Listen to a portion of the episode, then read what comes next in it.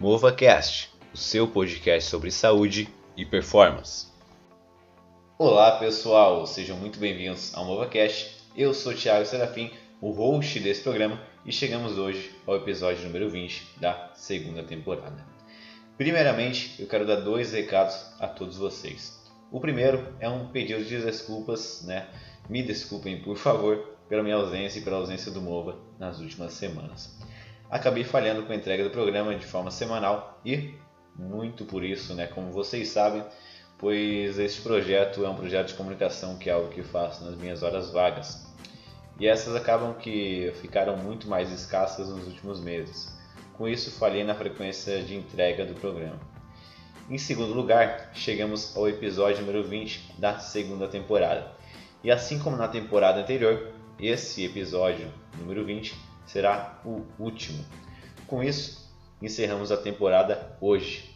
Em breve, claro, voltaremos com o programa e muito provavelmente voltaremos com novidades também no YouTube. E como se trata do último episódio, vamos falar de algo muito desafiador, tanto para o atleta quanto para o médico ou fisioterapeuta, né, o sujeito que o trata. Vamos falar de pubalgia a tão temida pubalgia, lesão comum dentro do futebol, porém não comum apenas dentro desse esporte, não só no futebol, né? Eu brinco que eu agradeço sempre pubalgia e as outras lesões no qual eu tive, pois foram elas que me fizeram conhecer a fisioterapia durante a minha adolescência, né? E dessa forma fez com que eu escolhesse a minha profissão atual. Para falar sobre o tema, eu selecionei um artigo intitulado Management of Your State's Pubs in Athletics, Rehabilitation and Return to Training, a review of the most recent literature. Esse artigo foi publicado em 2019 no Journal of Sports Medicine. Bom, primeiro vamos entender o que é a pubalgia ou groin pain, né, que é comumente, é, que é geralmente como o termo é encontrado nos artigos científicos dentro da literatura.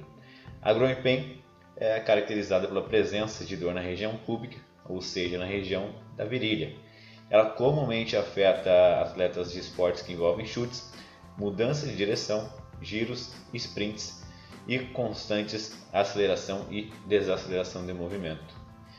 Esse artigo é uma revisão de literatura, ou seja, não é uma systematic review.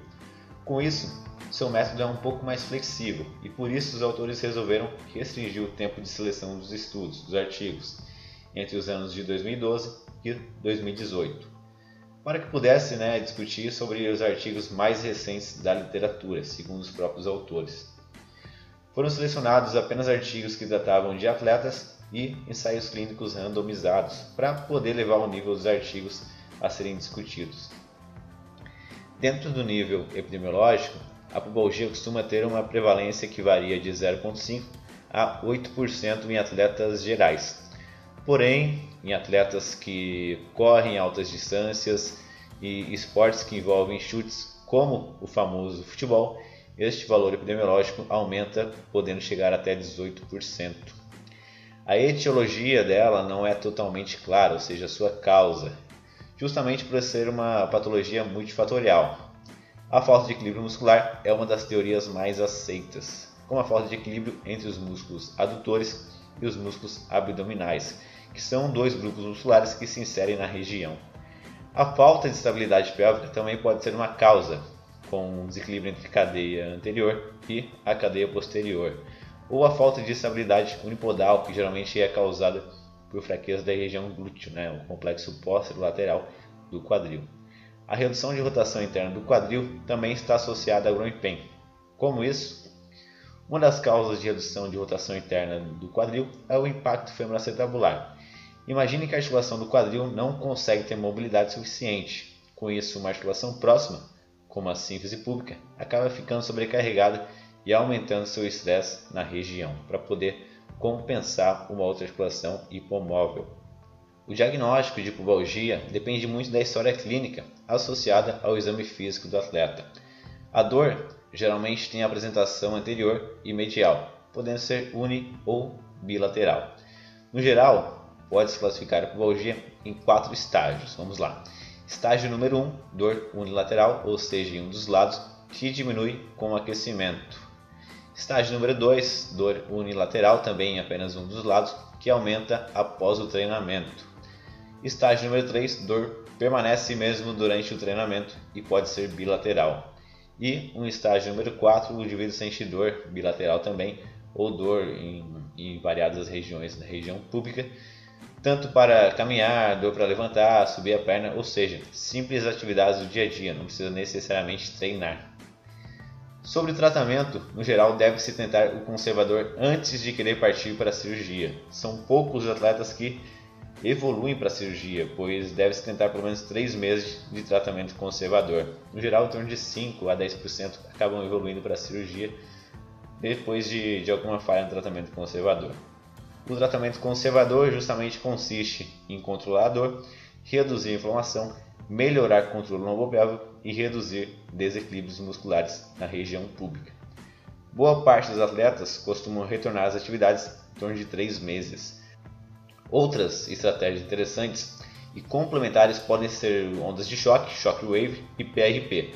Porém, esse último, bem controverso. Né? Injeções locais também devem ser evitadas devido à falta de efetividade e comprovação científica. O tipo de cirurgia vai depender muito da causa da dor. Como conclusão, a avaliação e tratamento das growing pains são um desafio. O tratamento conservador é indicado buscando o quê? Buscando estabilizar a região lombopélvica com exercícios de estabilidade de quadril e pelve. Fortalecimento e alongamento das musculaturas da região também são recomendados. Na minha opinião, esta é uma das lesões mais desafiadoras para quem trata e também para quem é tratado. O atleta precisa, nesse caso especificamente, de muita paciência, pois a oscilação pode ocorrer e provavelmente vai acontecer né, com muitos altos e baixos durante o tratamento. E o profissional que precisa entender o contexto geral para poder o quê? Para poder avaliar e tratar da melhor maneira possível. Se possível, por favor, é quase sempre é possível, previna.